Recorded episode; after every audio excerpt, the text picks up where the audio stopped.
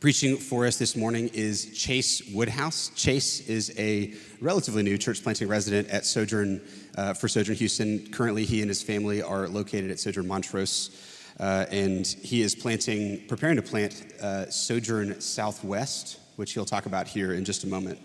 Southwest, yeah, that's right. Um, he'll talk about that in just a moment. We're so glad that you're here, Chase. So glad to have you preaching. The scripture, like I said, for this morning is Mark chapter 1. We're beginning a series through the book of Mark uh, this spring with Mark chapter 1, verses 1 through 8. Hear the word of the Lord from Mark chapter 1. The beginning of the gospel of Jesus Christ, the Son of God. As it is written in Isaiah the prophet Behold, I send my messenger before your face, who will prepare your way the voice of one crying in the wilderness, Prepare the way of the Lord, make his paths straight. John appeared, baptizing in the wilderness and proclaiming a baptism of repentance for the forgiveness of sins. And all the country of Judea and all Jerusalem were going out to him and were being baptized by him in the river Jordan, confessing their sins. Now John was clothed with camel's hair and wore a leather belt around his waist and ate locusts and wild honey and he preached, saying, After me comes he who is mightier than I, the strap of whose sandals I am not worthy to stoop down and untie. I have baptized you with water, but he will baptize you with the Holy Spirit. This is the word of the Lord. Thanks be to God. You may be seated. Good morning, Sojourn Heights. Peace be with you. Man, it's cool to see y'all do that. I've been at Sojourn Montrose for a few months now, and each time I go to a sojourn and preach and be able to say, Peace be with you and also with you, it's just cool. We're one family. And it comes out when we say that. Um, so, my name is Chase Woodhouse. Uh, I am a new church planting resident here at Sojourn Houston. Uh, I've been here at Sojourn Montrose specifically uh, since July. And so, this is the first time I have had the pleasure to come here and preach the word of the Lord. Um, I'm originally from Waxahachie, Texas. Anybody know? That's in Dallas area. Um, so born and raised in Waxahachie, Texas, and then about 10 years ago, uh, I moved to Houston and have ever since then been serving in various ministries here uh, in Houston. My wife and I, uh, Rachel, uh, have been married for eight years, uh, and we have lived in Southwest Houston um, all eight years. Uh, and so this is our community. This has become our home, and we have two little girls, um, Selah, who is four uh, almost five, and Joy, who is two, and we're expecting a third in April, and this time we're having a boy, so that's awesome. Um, and so we eventually want to plant a church in Southwest Houston. And when I say Southwest Houston, I think there's going to be a picture that comes up here. Yeah, there we go. Yeah, you may not be able to tell. Um, Southwest Houston is just west of 610, following 610 all the way down to Sam Houston Tollway, north of Sam Houston Tollway, and just south of 59. Uh, and so uh, we hope to, in the next two and a half years, plant Sojourn Southwest. And if there's two things, two words I can use to describe Southwest Houston, it is diverse and residential. And I say residential because um, here in, in the Heights, you have a lot of awesome restaurants, coffee shops, you know, fun stuff. Uh, in Southwest Houston, there are some restaurants that are good, and there's one coffee shop. I don't count Starbucks, sorry. Um, but there's one coffee shop really in all of this massive area. And so, what this area is, is it's very residential. It's neighborhoods upon neighborhoods upon neighborhoods upon apartment complexes and apartment complexes. Uh, over 300,000 people probably live in this little triangle. But it's also very diverse. Southwest Houston is economically diverse. You have uh, more wealthy families uh, in Bellaire in Meyerland, but then you have immigrants and refugees, some who have just come from countries like, like Afghanistan that live in Gulfton and Sharpstown, and then you have middle class. But then, like I said too, there are also different nationalities and different ethnicities. 69% of the people in Southwest Houston, English is their second language. And so, what Southwest Houston is, is it's an opportunity to plant a church that has an impact across the globe. We hope to plant a church here because there are people living in this community right now who have not heard the gospel. Some have never even heard the name of Jesus. And so we have the unique opportunity in Southwest Houston to, put, to plant a kingdom outpost where we as a family of God love one another deeply and we go out to proclaim the good news of God. Sojourn Heights has a rich history of planting churches that plant churches, and it's an honor to be uh, considered as a potential new plant. But what I want to ask Sojourn Heights to consider is I want you to consider selling your home and moving into my community and coming along with us. Ending your leases, uprooting your family, and come with us to plant a church in this community for the glory of God. That's a big ask, and I understand that. But we have the unique opportunity to declare the goodness of Jesus to people that have not heard it, or to people that have heard it but have not had a Christian neighbor. So I'm asking you all to consider that. We're also raising some more support. My family has been on support for seven years now, uh, but we are raising some more. And so I would like each of you to consider uh, financially partnering with us and partnering with our future church plant. And then lastly, I'm going to ask that you pray that you join us in prayer and praying that the Lord would establish this church in this community for His glory and not mine and not anyone else's. So, with that, we're going to dive into Mark. And I have the honor of opening up uh, the, the series of Mark this morning. And so, what I thought I'd do just briefly is tell you just a little bit about Mark. So, Mark was written by a man named John Mark. John Mark was not one of the 12 disciples and was not likely to be an eyewitness of Jesus' ministry. However, he was a known companion of Peter. And so when we read the Gospel of Mark, what we're reading is likely Peter's account of all that Jesus said and did and what Peter went around preaching to the people.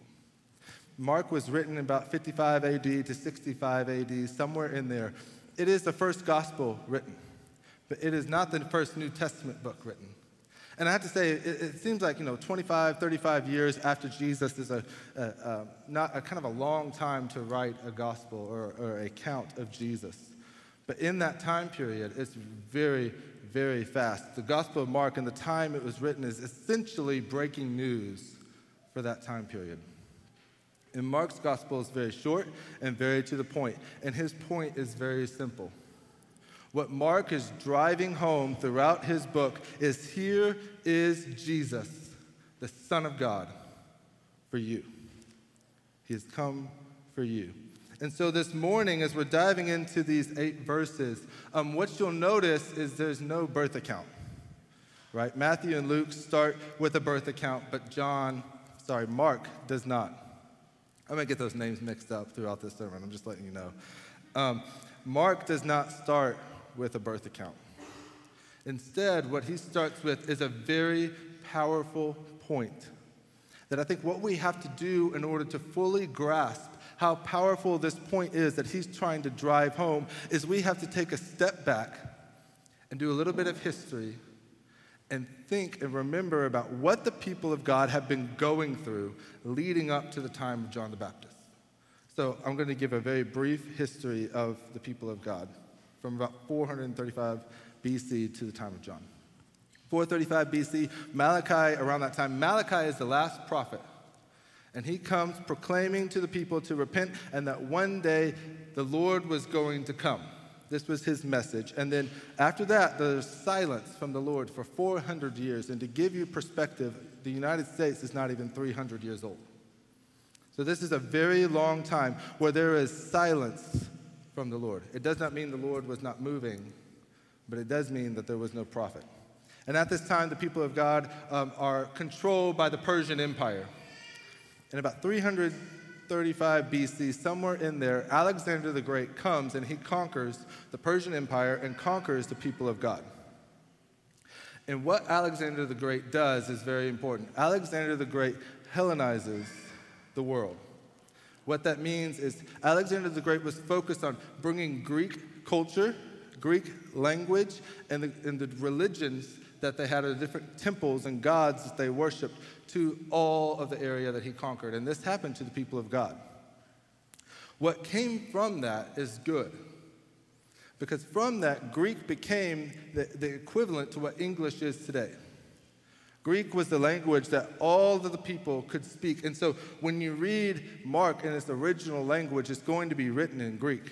Which is good news because this message could be sent out to anywhere and the people would be able to read it and understand it. This was a blessing from the Lord. But for the people of God at that time, it was oppression. They were allowed to worship freely, but what would happen was different temples to Zeus and whatever else would start popping up throughout their city.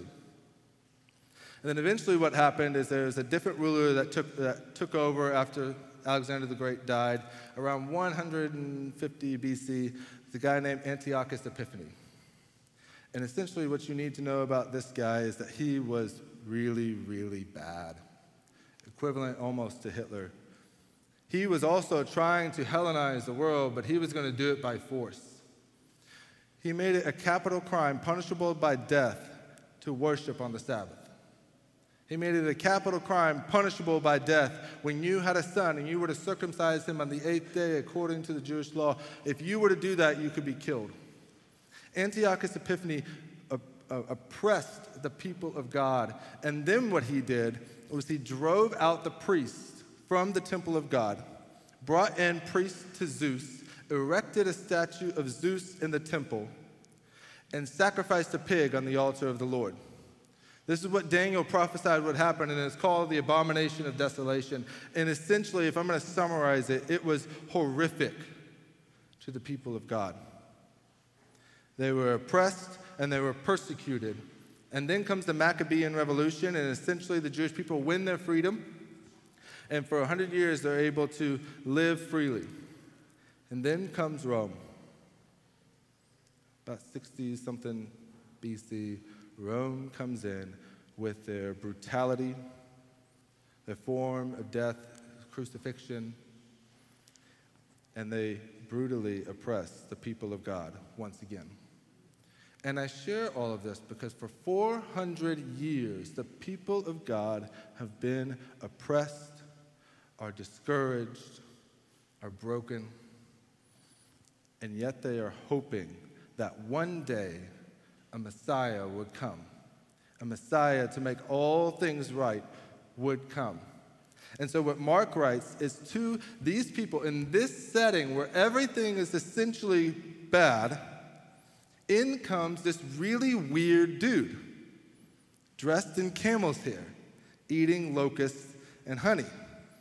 And for you and I, we may look at John and think, okay, this guy's been in the sun a little bit too long, kind of been wandering in the desert for a little too, you know, he's just he's kind of lost it.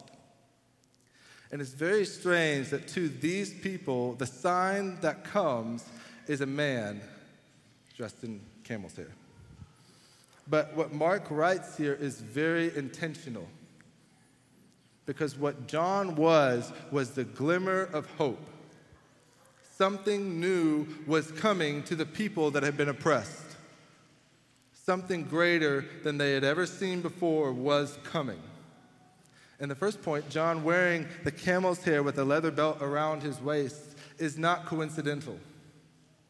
It's not that that's all that John had in the wilderness and so he, he chose to wear it. Mark says here in verses 2 and 3, he combines two prophecy, one, prophecies, one from Malachi and one from Isaiah, to show that the messenger of God was going to come to prepare the way of the Lord. But what Mark doesn't include, that is another prophecy for this messenger, is that in Malachi chapter 4, it talks about how Elijah would come before the great and terrible day of the Lord. And what we know about Elijah is very key in showing that John is claiming not to be literally Elijah, but to come in the spirit of Elijah to be the messenger. In 2 Kings 1 8, it says that Elijah wore a garment of hair and had a leather belt around his waist. John is not wearing this because it's comfortable or stylish. He's wearing it because he is declaring to the people that he is Elijah who was to come. That something new is about to dawn, and his clothes share that with these people who have been oppressed. But not only that, John doesn't go into Judea and into Jerusalem to preach. What he does is he calls the people out to the Jordan River and to the wilderness. And this is important as well, because this location is, has been throughout the people of God's history a place of new beginnings. After the Exodus, after they are set free from slavery, the people of God wander the wilderness for 40 years because they chose to disobey the Lord. And when they arrive at the Jordan River, they cross over into the promised land. They arrived and they crossed into something new that God was doing. God was establishing a place for his people to worship him. So when they crossed that Jordan River, it was a new beginning. And then the people of God continued to disobey the Lord over and over. And for hundreds and hundreds and hundreds of years, they consistently disobeyed the Lord. And so the Lord sent them into exile, which is what He promised to do if they continued to disobey Him. And then the Lord, in His grace and mercy, quickly brought them back. And once again, when the people of God come back into the promised land, they're crossing over the Jordan River and something new is starting once again. So when John is bringing the people out to the Jordan River and baptizing them in the Jordan River, he is letting them know something new is coming. Once again, we're going to have a new beginning. So the location is vital and the dress is vital, but his message is of most importance for us. His message was one of repentance. As I talked about earlier, there was Hellenization that was happening throughout basically 300 years, where with Alexander the Great, there were temples of Zeus and all these other funky gods put into the promised land. And slowly over time, the people of God stopped worshiping the Lord only and started adopting other gods. And then in comes Rome, and the same thing happens. And so, what John is doing is he is preparing their hearts by just like the Old Testament prophets, preaching a message of repentance. Repent, for the kingdom of God is at hand. He was calling the people back to the worship of the Lord and the Lord only, preparing their hearts for something new, the great and terrible day of the Lord. And what was all of this? What was the point of all of this happening? What is the great hope offered to the people of God that have been oppressed for so long, that are exhausted, that are longing for a Messiah and a king and freedom? What is the hope offered? It is a man. Verse 1 says, the beginning of the gospel of Jesus Christ, the Son of God. And I think most of us in here will know that the word gospel means good news. What is the hope? What is the good news offered to these people that have been oppressed for so long? It is a man. But he is not just a man, he is the Son of God. Why was this such good news? Why is Mark driving this home by writing all of this for us? Jesus is the fulfillment of the first promise given to Adam and Eve after Adam and Eve ate the fruit of the tree, sinned against God, and God promised that one day there would be a man born of a woman, and this man would crush the head of the serpent. Jesus is the fulfillment of the promise to Abraham that through Abraham and his seed, all the nations of the world would be blessed. This man, Jesus, is the fulfillment of the prophecy given to David that through him, his, one of his sons would have a kingdom that would be everlasting that would be a perfect kingdom filled with justice and righteousness that would never be conquered. This Jesus is the fulfillment, the crescendo of all the Old Testament. And he has now arrived. What good news for these people that have long been oppressed. And what good news for us this morning. Because although we are not oppressed in the sense of we have the ability to worship freely, I don't know about you, but I'm tired. Past couple years have been difficult. There's been a pandemic, political strife, on and on and on I could go, let alone whatever's going on in your personal lives. And I know for me, this past month has been difficult. For me, it's been laden with anxiety, with pain and struggle. And so, what hope is offered to us this morning? It is Jesus. And why is Jesus such good news for us in here who are tired and exhausted?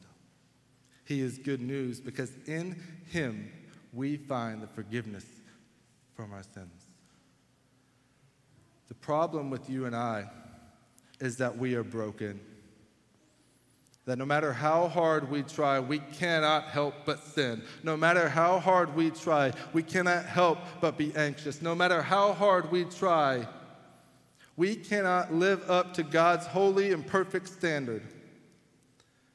And the good news for us is that Jesus came to die on the cross. And in that moment on the cross, he made him who knew no sin to be sin on our behalf that we might become the righteousness of God. The good news for us this morning is that God sees and God cares. And the one thing He's come to do, the most powerful enemy that we could not overcome, our sin, He has come to deliver us from. And He has come to die to do it. God did not create the world and just say, ah, good luck. God did not see us sin and say, you know what? Too bad, figure it out.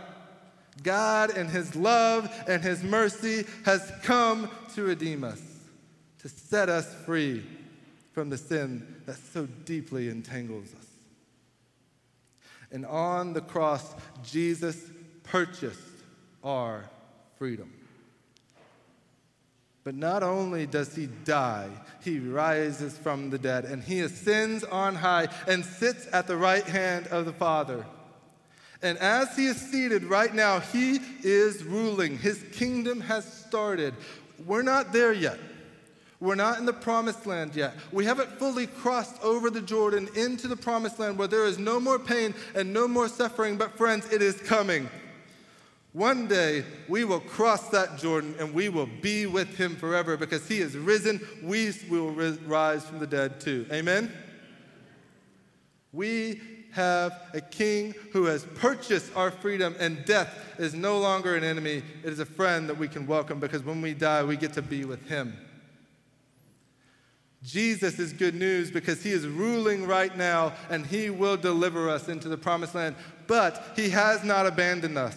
He has not left us here as orphans. Like John says, one will come that will baptize with the Holy Spirit. And when he baptizes with the Holy Spirit, what that means is we will have a comforter until the day where we see Jesus face to face. We will no longer have to struggle on our own to try to overcome our sin. The Holy Spirit in Ezekiel 36 will help us obey the Lord, but not only that, He will bring great comfort. He will remind us of the truth of Jesus. He will remind us of all that Jesus has said, so that when the day comes, and it will come, when you are discouraged and you are tired and you want nothing more than to just be with Jesus, but you're not there yet, the Holy Spirit can come and bring great comfort and peace. He has not abandoned us. Why is this good news that Jesus has come? Because Jesus is ushering in the messianic age. He is ushering in this age where He is setting people free from their sins. He is delivering us out of the dominion of darkness and transferring us into His kingdom of light. We become a new creation. The old has gone, and behold, the new has come and is coming. This is the good news. And this is what Mark is driving home in these short, kind of weird verses. He's driving home that, behold, the king has come. And so, what are we to do with this, with this great truth? Some of you in here have not accepted Jesus as your Savior. Some of you in here Maybe you have hoped in your ability to obey the Lord, and you hope that by coming to church and doing the actions and going to parish and doing some prayers and trying to read the Bible through the year again, you probably started yesterday, you want to continue on today, and then eventually you're going to stop because you're like me and we're just broken. Maybe you hoped that that would be enough. The good news is that you are terrible. You are way worse than you think you are. But God loves you. And He has come to rescue you. The good news is not that you're good, the good news is that even in your absolute terribleness, He has come to redeem you. And so, for some of you in here, you need to let go of this idea that you can save yourself. You need to let go of this idea that you're doing okay compared to other people. Quit comparing yourself to other people and compare yourself to the Lord because it is by His standard that we get into heaven. And let me tell you, you fail. I kindly and gently want to tell you you fail because when I tell you that, I can also tell you that Jesus has come for you. And so, for some of you today, you need to repent and believe in Jesus as your Savior, and He will welcome you with open arms. One of my favorite pastors loves to welcome his congregation and say, To all who are weary and need rest, to all who mourn and long for comfort, to all who are sinners and need a Savior, this church opens wide her doors with a welcome from Jesus, the mighty friend of sinners. For you today, if you are a sinner and you now see your need for a Savior, He's ready to welcome you home. But for those of us in here who are believers in Jesus, what are we to do? I think we are to mimic John. John, who knows the beauty and majesty of Jesus, says, I am not worthy to stoop down and untie his sandals. For those of us in here who are believers, let us gaze upon the beauty of Jesus until our hearts sing with joy. That's the struggle that I've had recently. I have not allowed myself the time to sit and to gaze upon the beauty of the Lord until my heart sings. If you're tired, if you're oppressed, if you're struggling, sit and meditate on the beauty that Jesus loves you. He loves you and cares for you. And when you are done gazing upon his beauty, when your heart sings for joy, then we go out. Then we go out and we proclaim, like John, the good news that Jesus has come. It's going to be awkward. There are going to be awkward conversations. But the people need to hear that their Savior has come. They need to see that Jesus is real, and they see it by you inviting them into your home and eating with them and sharing with them that Jesus loves you. Or with COVID, you have a barbecue outside when it's not freezing, okay? But our responsibility is to go out and to proclaim this good news because it's too good. We can't keep it in. Sojourn Heights, may we be a people that goes out and declares the goodness of God until all of the heights are able to at least say that they have heard the message of Jesus. It is not up to us to convert them, to help them to see that Jesus is who he says he is. It is our job to proclaim. It will be awkward, it will be painful, it will be hard. But I'd rather it be hard and awkward and painful for me then my friends not be able to hear that Jesus can save them from the reality of hell that is coming. Sojourn Heights, as we come to the table this morning and we declare the good news that Jesus has come, He's died, He's risen from the dead, and He's ascended on high, when we come to the table, let us remember how great of a love He has for us, and let us then choose to go and proclaim this good news just like John. Let's pray. Father, we come before you this morning and we thank you for your goodness and mercy that it follows us all the days of our life. Father, we thank you that you have not abandoned us to our sins. You have not abandoned us to our anxiety. You have not abandoned us to our fear. You have not abandoned us to our struggles. You have come and you have saved us.